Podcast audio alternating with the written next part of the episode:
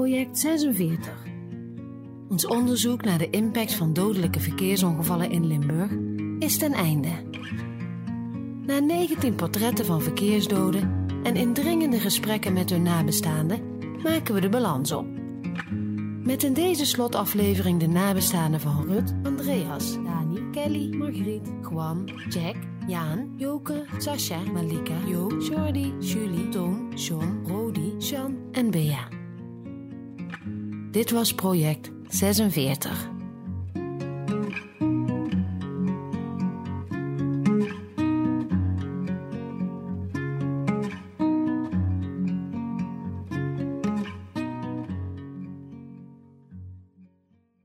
Ga maar vast naar bed. Ik ben zo thuis. Nee, je tassen zijn nog niet bezorgd. Ik hou van jou. Het waren woorden die nabestaanden uit project 46 uitspraken tegen hun geliefde vlak voor het fatale ongeluk. Dat het de laatste zouden zijn, dat konden ze toen nog niet vermoeden. Het afgelopen anderhalf jaar verdiepten we ons in de onderbelichte verkeersdood. Van de politie kregen we een geanonimiseerde lijst met 46 slachtoffers die in 2018 omkwamen in het Limburgse verkeer. Van 30 nummers achterhaalden we de naam. Nabestaanden van 11 slachtoffers wilden liever niet in de publiciteit en de rest bleef anoniem. Het is ons wel gelukt de verhalen op te tekenen van 19 slachtoffers. Hun ongelukken waren vaak korte stukjes in de krant en wij zochten uit wie ze waren, wat er die dag gebeurde en wat de impact is van hun plotselinge dood.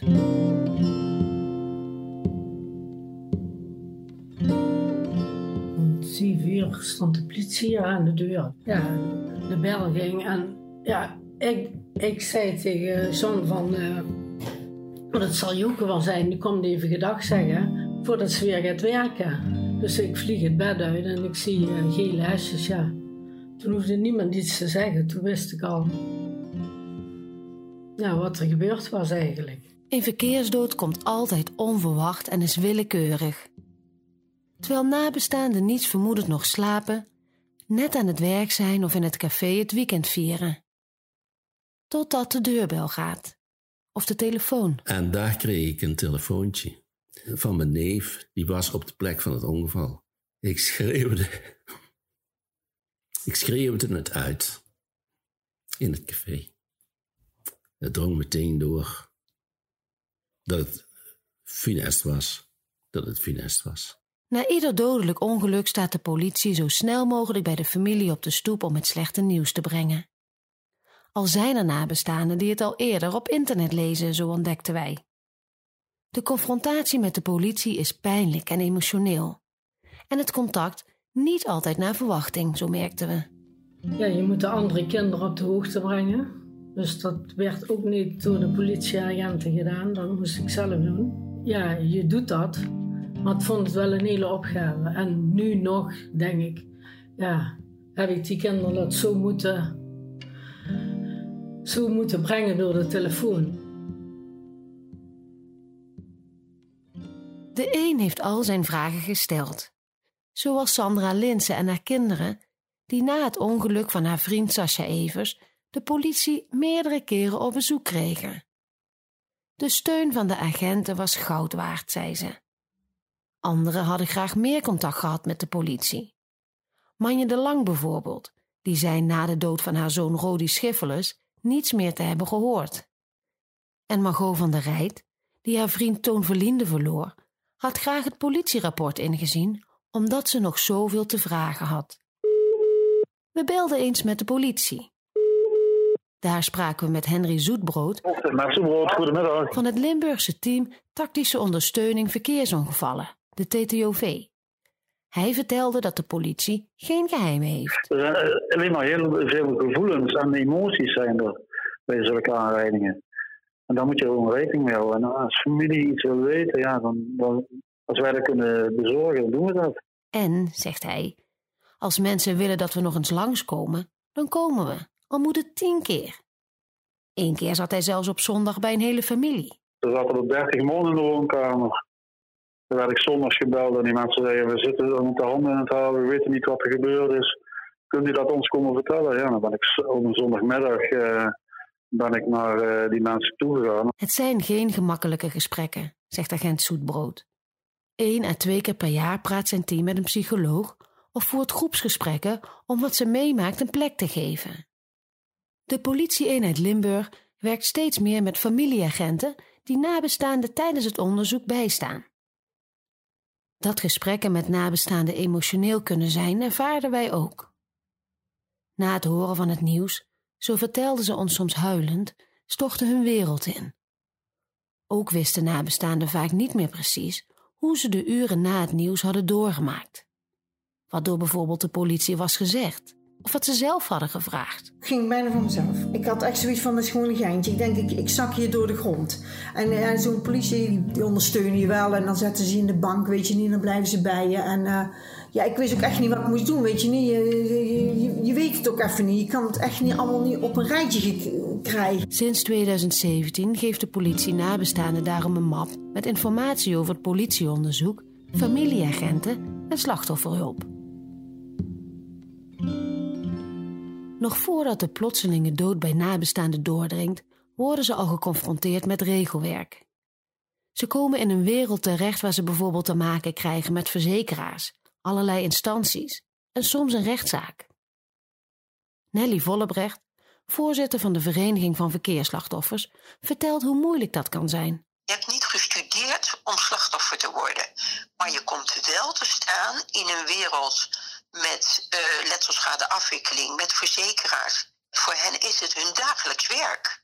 Dus je moet zeer bespraakt zijn en een redelijke opleiding hebben. Wil je daar goed uitkomen? Dat lukt lang niet alle verkeersslachtoffers. Maar het regelwerk begon vaak al bij de uitvaart, waarbij het niet altijd duidelijk was wat de overledene had gewild, merkten we.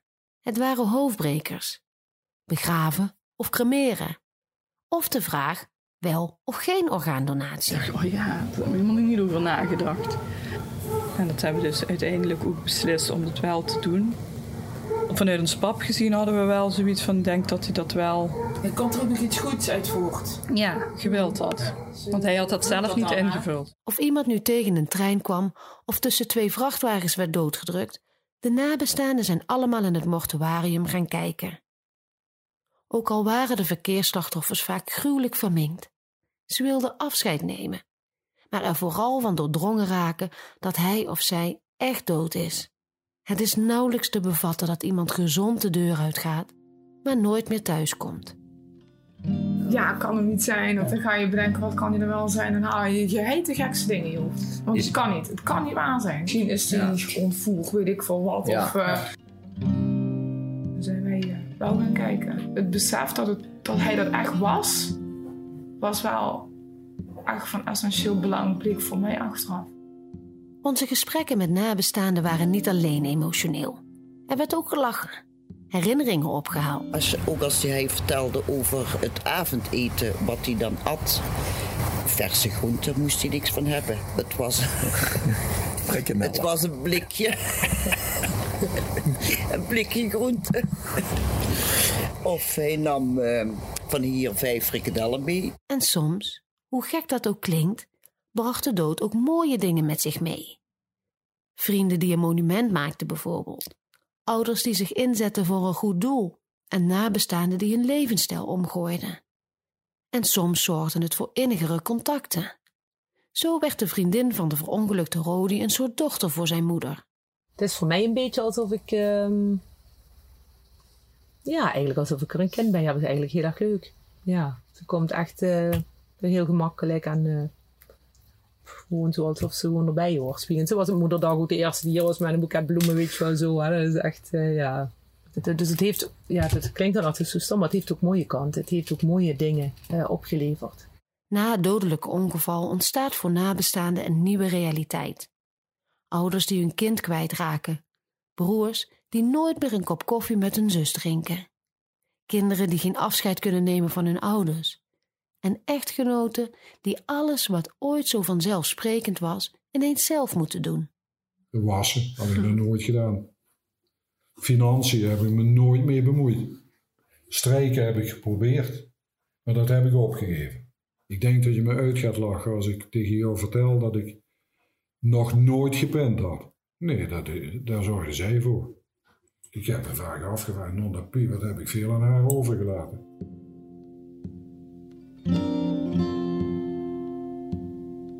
De verkeersslachtoffers uit project 46 werden op tal van manieren geëerd. Zo vereeuwigden de moeders van Malika Radke en Jordi van Werven hun kind op een lichaam met een tatoeage. De vrienden van Joke Stappers vernoemden een straat op de Aspergemarkt in Grubbevorst naar haar. Rodi Schiffelers kreeg een eigen herdenkingsboom in zijn dorp. En de stoel waar vrijwilliger Jo Keijs bij zwembad Jekerdal altijd zijn biertje dronk, bleef na zijn ongeluk leeg.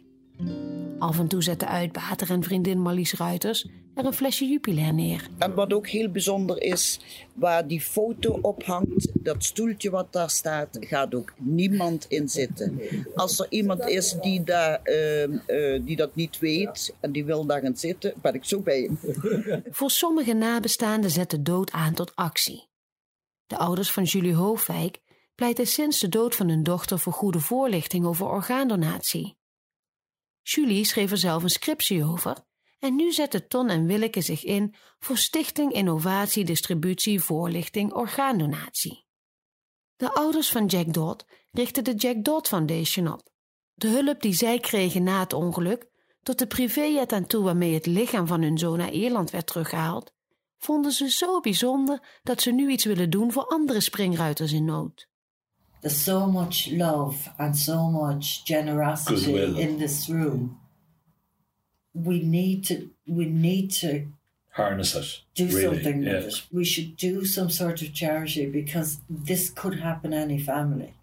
Peter Clement streed voor het veiliger maken van het kruispunt waar zijn zus Margriet werd geschept door een auto. Inmiddels heeft de gemeente weer maatregelen genomen. Peter liet ons weten dat hij blij is dat er iets goeds voortkomt uit de dood van zijn zus.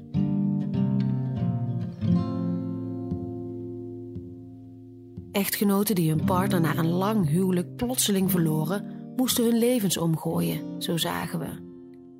Alles wat ooit zo vanzelfsprekend was, doen ze nu noodgedwongen zelf. Poetsen, wassen, de financiën. En het liefst net zo goed als hun partners dat deden. De leuke dingen die ze met hun geliefde deden, doen ze niet meer. Fietsen, wandelen, vakanties. Frans Heijnen wil het niet meer zonder zijn Jean. Dat ga ik niet alleen doen. Ik ga mezelf niet zitten, zitten kwellen. En Frans van Geffen ook niet zonder zijn Bea. Maar andere dingen doe ik. Uh, bijvoorbeeld, ik deed vaker op de computer weet je, een kaartje leggen en zo. Want dat was met arms, smiddags of zo. Dat heb ik nog één keer geloof ik gedaan. Dat heb ik niet meer gedaan. Het leven is kwetsbaar. En dat besef maakt dat nabestaanden na het ongeluk voorzichtiger werden. Ze hadden angst dat er nog een keer zoiets zou gebeuren. Met name ouders werden beschermend naar hun andere kinderen, zoals Saskia Smeets. Ze stond na de dood van haar jongste dochter op dat haar andere dochter een paar keer per dag liet weten waar ze uithing. De dochters van Vivian Derksen werden de eerste weken na het ongeval van hun broer dagelijks door een moeder naar school gebracht, terwijl ze voorheen zelf fietsten. Ik heb mijn kinderen bijna iedere dag, bijna iedere dag op een gegeven moment naar school gebracht. Bang dat hun hetzelfde lot. Uh, en dat moet je natuurlijk niet doen. Maar ja, je gaat het wel doen. Na de plotselinge dood lieten anderen geen kans meer onbenut om alles uit het leven te halen. Ze realiseerden zich dat morgen aan niemand is beloofd. En ze wilden niet bij de pakken neerzitten. Zoals Margot van der Rijt, die na de dood van Toon gewoon kocht wat ze wilde kopen.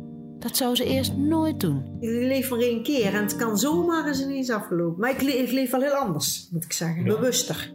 Ik heb echt zoiets van uh, voorheen uh, sparen en dit en dat. En dan heb ik zoiets van, ik koop dat gewoon. Ja, als ik uh, een paar dure schoenen zie, denk ik, oh, gewoon kopen. Nou, heb er nog plezier van. Of David Dodd, de vader van Jack, die drukker is dan ooit tevoren. Als hij naar New York wil, gaat hij. Met de vrienden van Jack bezoekt hij nog geregeld paardenwedstrijden. Patricia Wilms, de moeder van Juan, besloot meer te genieten. Voor mij was het altijd werken, werken, werken, voor iedereen zorgen. Wij hebben ook alle twee gezegd, nou gaan we zo schoon leven. Dan gaan we genieten van het leven. Hoe iedereen ook met de dood omging, over al deze levens trok na het fatale ongeluk een dikke mist. We zagen hoe alle nabestaanden een manier zochten om met de plotselinge dood om te gaan. En door over hun geliefde te praten, blijven ze dichtbij. Maar dat praten bleek niet altijd gemakkelijk, ook niet voor de omgeving. In de omgeving is het gewoon van, ja, je, je kan er niet over praten, want de anderen weten niet hoe ze moeten reageren. Of ze lopen aan je voorbij, want ze weten niet wat ze moeten zeggen. We hoorden opvallend veel verhalen over hoe vrienden en kennissen zich ongemakkelijk voelden bij het verdriet. Dat ze wegdoken voor nabestaanden, of zelfs na het ongeluk niets lieten horen. Of dachten dat de dood inmiddels wel een plek had. Een pijnlijke constatering voor velen, want ook na een half jaar, een jaar of twee jaar, zo leerden we, kwam de dood op de meest onverwachte momenten bij nabestaanden weer keihard binnen. Een de meest idiote uitdrukkingen is tijd heelt alle wond. Dat is niet waar. Tijd maakt er littekens van. En de vraag is alleen, hoe houden we zonder wond en hoe wordt dat litteken? Wordt dat een litteken dat constant pijn doet? Of wordt dat een litteken dat je aan goede dingen herinnert? Of wordt dat... Ik ben bang dat dit litteken pijn blijft doen. She left you alone days. Je luisterde naar de slotaflevering van Project 46. Hierin blikten we terug op de 19 portretten die we maakten over verkeersslachtoffers en hun nabestaanden. We maakten deze serie omdat de verkeersdood in onze ogen een onderbelichte dood is. Terwijl er jaarlijks honderden mensen sterven in het verkeer, lezen we er vaak niet meer over dan korte berichten in de krant.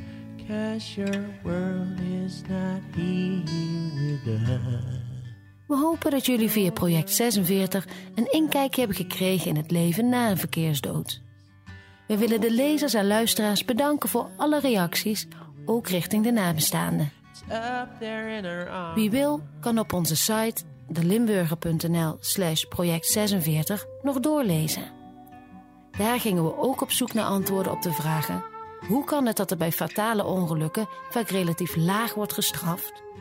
Waarom moeten nabestaanden vaak te lang wachten op hun rechtszaak? En je leest over hoe de media zo moeten omgaan met ongelukken. Onze serie is tot stand gekomen mede dankzij Joris Peters, Frans Stoks, Rob Klein-Goldenwijk, Sharon Brabant, Katinka Hanselman, Robert Muts, Jules van den Brink, Roel Ophelders en Bjorn Oostra. Jullie bedankt voor het luisteren en deel onze verhalen, zodat meer mensen horen over de impact van de verkeersdood. Let the storm take you there, up there in her arms. Dit was project 46.